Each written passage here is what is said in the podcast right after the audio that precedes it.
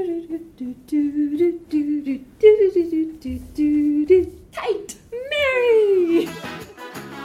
You binge watch your average Netflix show and you just want to talk to someone about it. We need to talk to someone about Bluey. Kate, oh my gosh. Schoolyard flashbacks. Have you played a bit of What's the Time, Mr. Wolf, in your days? If you haven't clocked it, today we're talking about Shadowlands. And yes, What's the Time, Mr. Wolf was probably like the grade one craze at my primary school, yeah. I reckon in prep it was the first like at school game I ever learned, and my mind was just blown, like, wow, there is so much going on, and it just opens so many portals to I don't know, like why is it such a good game? The threat of being eaten, I guess. The threat of being eaten. It's like chase elements. Practice counting. Yeah. Show off counting. That's always good. But there were always like the Cocos among it. I think this episode for me really divides the world into your Blueys and your Cocos. You've got your rule followers. And you've got your people who see rules more as guidelines. Forgiveness, not permission sort of people. Yeah, I think I'm a Coco.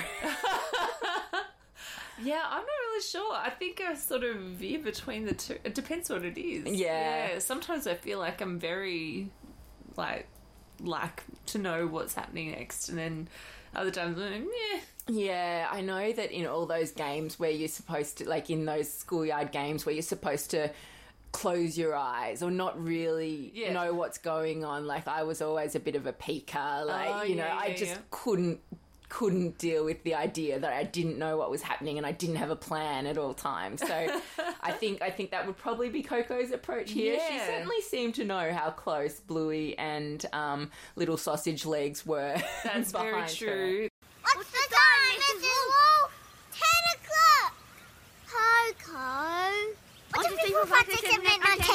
What's the time, Mrs. Wolf? Dinner time! Got you! Coco! Yeah, thinking back to myself in those grade one games, because I'm quite tall and I have big feet, they were definitely littler steps that I was taking with them. Yeah, that's always the strategy. Yeah. Oh, is this an Australian game or worldwide? Because I have seen commentary on Twitter that, we've started playing this at home and... They don't have What's the Time, Mr. Wolf in other parts of the world? I don't know. Like, I haven't done the research here, but it doesn't seem a particularly Australian game. Like, it's not What's the Time, Mr. Crocodile. Yeah. But then so many of my childhood games involve crocodiles that I think perhaps that is an Australian thing. What's Shadowlands? It's fun. All the shadowy grassy bits are the land, and all the bits in the sun is the sea. Yeah, and there's crocodiles in the sea. No, crocodiles in any game context, are usually like the bitey things trying to get you, really, aren't they? Yeah, there aren't many positive games where crocodiles are the innocent, swamp-dwelling creatures. In the house that we moved into when Bon was about two and we rent, it's got like an under-house storage kind of situation and doors at the back of the house that go into that storage that are locked with a padlock. And the first time Bon asked Age what was in there, Age was just like, oh, crocodiles. Oh, my God. And it's just been like a running story ever since. What the crocodiles are up to, why we can't play with the crocodiles.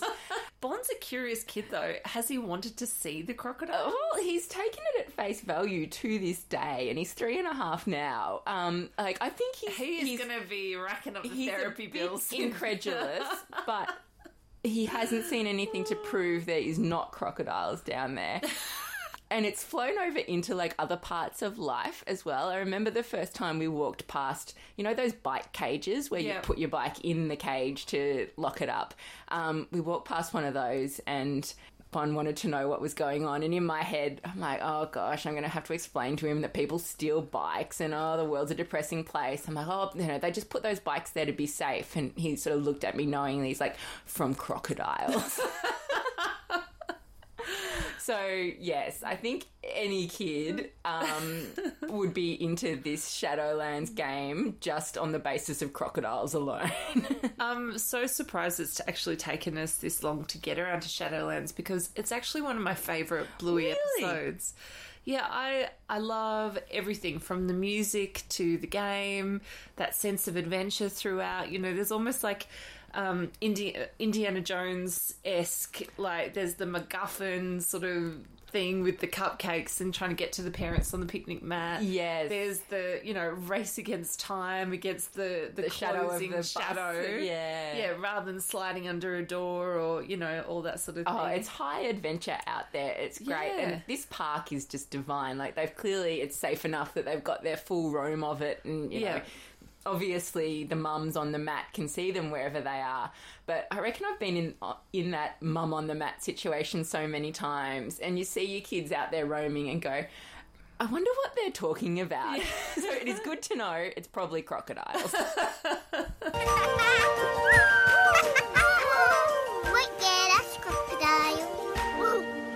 The music in particular in this one is just absolutely stunning, and it's an original composition from what I understand. And our good friend Wade did send us some musical notes. I feel like we talk as much about Wade as we talk about Bluey these days. Well, he's a recent listener, and he emailed us, and, yeah, we would love all the Wades of Bluey fans of the world. So if you missed our episode introducing Wade a few weeks back, Wade went to uni with Joff Bush, and music student, and in uni. Yeah, they studied jazz piano together, and...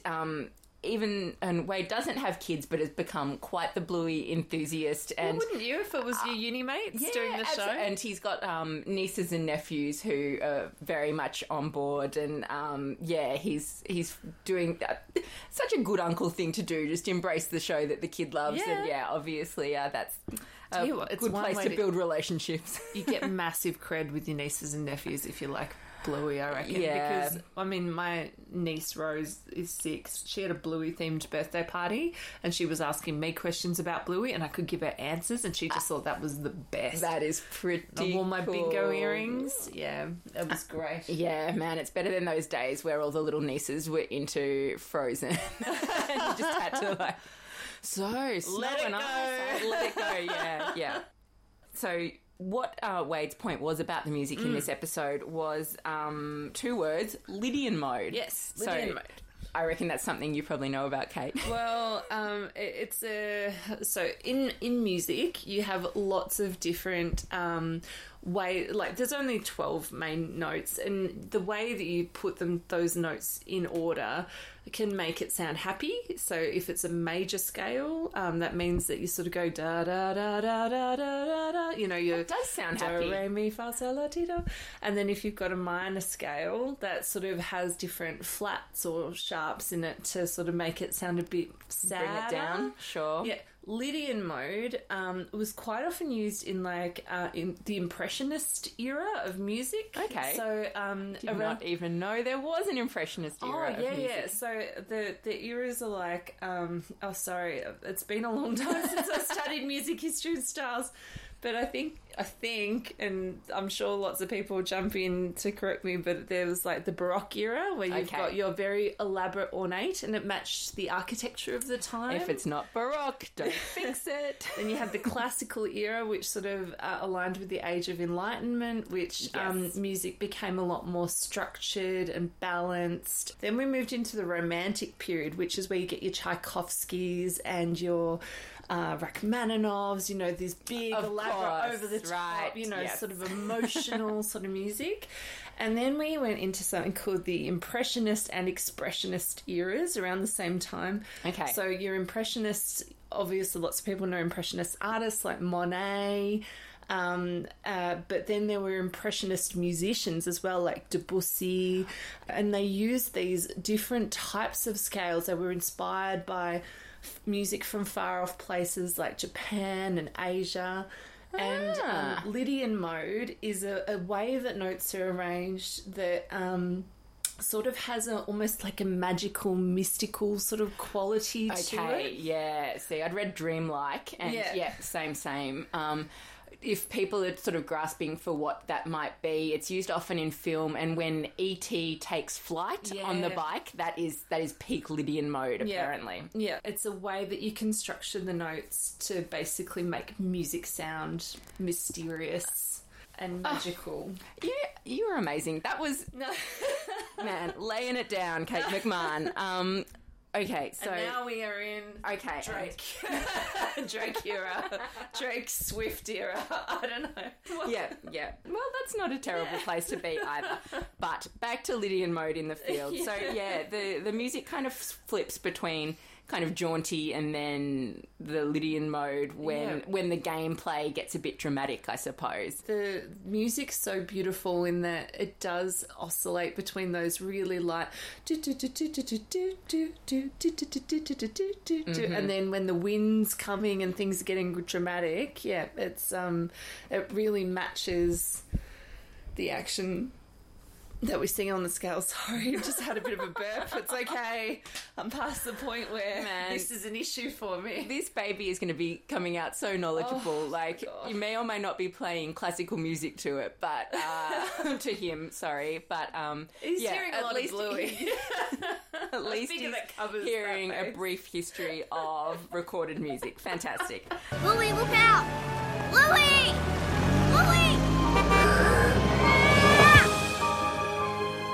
I think the music playing up the drama is really important because this episode doesn't have a lot of gag moments. Like, it is just drama, really. Yeah. And it is the game, of course, that pushes the plot along. It's really just the kids kind of... practical thinking and thinking outside the box that are the moments of this episode. And then I guess it peaks when they can't get to the cupcakes. Yeah. But even before that, when Bluey, there's so much problem solving that goes on. She bends down and she's like, oh, this rock looks like bird poo or something. And I was just like, that is so 5-year-old. Anyway, yeah, and then how they solve these little problems along the way, even when they're climbing up on each other's shoulders. I know. Come here, Coco. Now get on my shoulders. Go, Snickers. Yeah, we did it. Great idea, Bluey. And I think this is probably one of the first episodes where Snickers gets that starring role. How good is it having a race across a paddock with a dog that just doesn't really have running capability? There is something so comedic about Snickers. That's true. I said there weren't many jokes in this, but I guess Snickers is kind of the running hilarity with his little sausage legs. Yeah, I know, he's so cute. Love Snickers. We talked about being a Bluey or a Coco, and Coco to me, from a parenting perspective, is that kid that just is so obliging, instantly apologises when you point out they're being frustrating and in this case not playing within the rules of the game, but swears they'll change their ways, absolutely, but you realise they're just not listening to a word you're saying. No, it's only until the next instance and then they just want to be creative again. All right. But you can't just change the rules to make it easy this time, okay? No, I won't. You promise? I promise. But you know what? I kind of appreciate that. And I was wondering, Mary, because the message of this episode very much is the rules are what makes it fun. That's why you play by the rules. But there have been other messages within Bluey which I feel almost contradict that message. Okay. So for the creek, for example, it's all about unstructured play and being creative and sort of going with the flow, because Bluey's very much this is sort of out of my comfort zone. Uh-huh. And then we've got episodes like the pool where the overall message is that boring things are important too, aka bringing the bag of stuff and rules. So I wonder... It's that fine balance, isn't it? It is a balance, and I guess it's a yin and yang, but I wonder if this episode is very much the antidote to the Montessori approach and the calypsos of this world to kind of push in that, it's not all fun and games. Well, it's all fun and games, but there are rules to follow. It's not all free play and fairies. Yeah. But But yeah, I guess it probably isn't even split between structured games and chaos games where it's more, you know, just unfolding like it's real life. But yeah, Fairies, I guess, is the most chaos kind of episode for mine. But Bluey does love a structured play session, you know, like we've seen it in shops, we've seen it even in camping. It was really when she and Jean-Luc were communicating about how they would tackle it together. It kind of works. Girl loves a plan. Girl does love a plan. Yeah, and you can... I don't know, I just had flashbacks to school where you're thinking about people that were like, you got to play by the rules, you know, and the people that would get visibly really upset. Mm-hmm. Have you ever read Gretchen Rubin's Four Tendencies? No. So it talks about how most people fall into one of four categories, and this is probably one of those. There are two types of people in the world: people that categorize people and people that don't. Yes. Anyway, I'm definitely the former. But her main ones, I think, are upholders, obligers, rebels, and questioners. Okay. And depending on you as a person, it's like it can help you form habits by understanding. Mm. So I feel like Coco is probably mainly obliger because she's going along, whereas Bluey is definitely upholder. You know, she knows the rules and she's sort of decided that that's how it's going to be, and she follows it through even without external influence. Although everyone's got their point, their tipping point, I think, this episode kind of shows, because when Bluey does finally back down... Maybe Coco's right, Bluey. Maybe we can just change the rules an empty bit. It'll still be Shadowlands. Okay. There's always a price, isn't there? It's a high-stakes offering, really. But, yeah, I don't know if, like... Obviously, there's always blurry lines in these books that clearly define everyone as something. I remember an ex-boyfriend of mine gave me the Love Languages book at one point in a very, like, unsubtle, like, you don't understand me, read this book. And the relationship didn't last for much longer after that.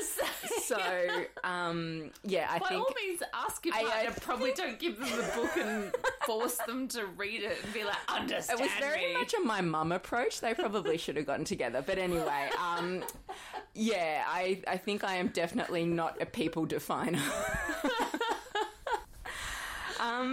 Did you learn what your love language was? I didn't even read it. I'm such a jerk. Like, never date me. You know, I feel like that ship has sailed.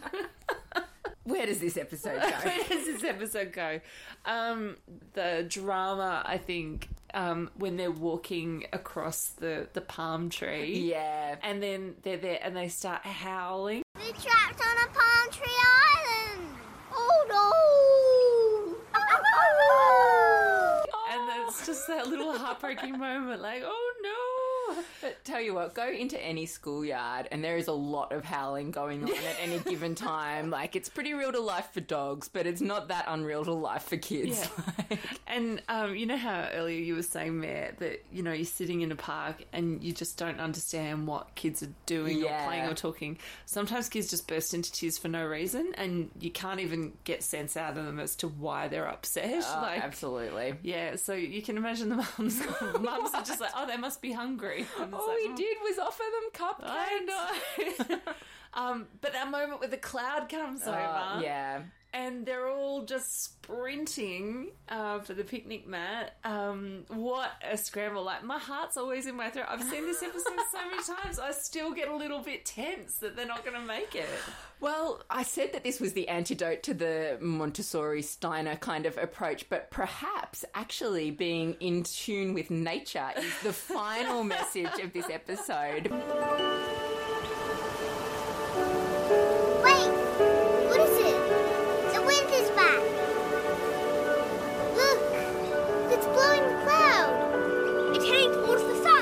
It is the wind that brings home the conclusion and everyone living happily ever after. So, yeah, it's pretty cute. It is. I love when Coco and Bluey, like, Snickers' hat falls off and they just run and, like, pick him up and start running. It's very Lord of the Rings, like, with Sam and Frodo. And Sam's like, I can't carry the ring, but I can carry you. You know, that get to the finish line. Absolutely. I love it. Yeah, and then they're standing there licking the icing off the cupcakes, which, you know, is just... What else was ever going to happen? I know, really. Like, has a toddler ever eaten an actual full cupcake? Not in my experience. A cupcake for each hand, Snickers. You got it made in the shade. Final schoolyard throwback, which is a bit of a question. Snickers hat, the Legionnaire style one. Yes. Are they still a thing? Like they are everywhere. A huge thing. See, I see groups of school kids now and it's all wide brimmed hats. Like I thought perhaps Legionnaires were out of favour or weren't shady enough and you weren't allowed to have them at school anymore. Oh, really? Because last I heard Legionnaires at some schools were the preferred style of hat. Okay. They are a terrible fashion statement though, really. No school hat is a good hat though because they're just constantly getting squashed and shoved in a bag with a mouldy apple. Yeah. But that said, every school hat is a good hat. And every hat out. No hat, no place. Look, so. if your kid's wearing a hat, Brill. Yeah. Will has one hat that he quite often just wears inside and I can't get him to... I'm pretty sure he's outside right now with it on. Yeah. It's raining outside. He's still wearing his hat. But yeah, those Legionnaires ones are pretty much the antithesis of style, aren't they? Like, they're pretty hideous. But Snickers manages to pull it off. Yeah, you know, but we live in a country where being Sunsmart is the main thing. That's true. Yeah. And probably no one's going to be taking style advice from us anytime soon anyway. So moving on. You can find us for all non-style advice related things on the socials. We're on Instagram at BlueyPod, on Twitter at BlueyPodcast, and Facebook, just search a Bluey Pod or Gotta Be Done. Yeah. You can send us an email too. Thank you. Can we just say thank you as well for all the reviews that have been left lately on our site? It means so much. It's a great way, if you like what we do, to share a bit of Bluey love with people because then it means that the show's more likely to show up in their feed when it's promoted. So if you could please give us a review, that would be amazing. Thank you. Thank you. We're continuing our flash dance. Why did that come into my head? We're continuing our sprint as the cloud comes over to the cupcakes with recapping all of season 1 by the March 17 new season drop. I know, it's so exciting. And it's how good is it that people in wider Bluey land are getting very excited about the new episodes too. Yeah, absolutely. It's already shaping up to a big year. Also sprinting against the imminent arrival of Kate's baby. What a champion she is. We're going to make it more than happen. It'll be fine. What are you talking about? It's all good. But yes, we'll keep you posted. And in the meantime, thanks so much, Kate. It's got to be done. It's got to be done. Bye. Bye. How about we just pretend in this bit all the crocodiles are asleep? You can't.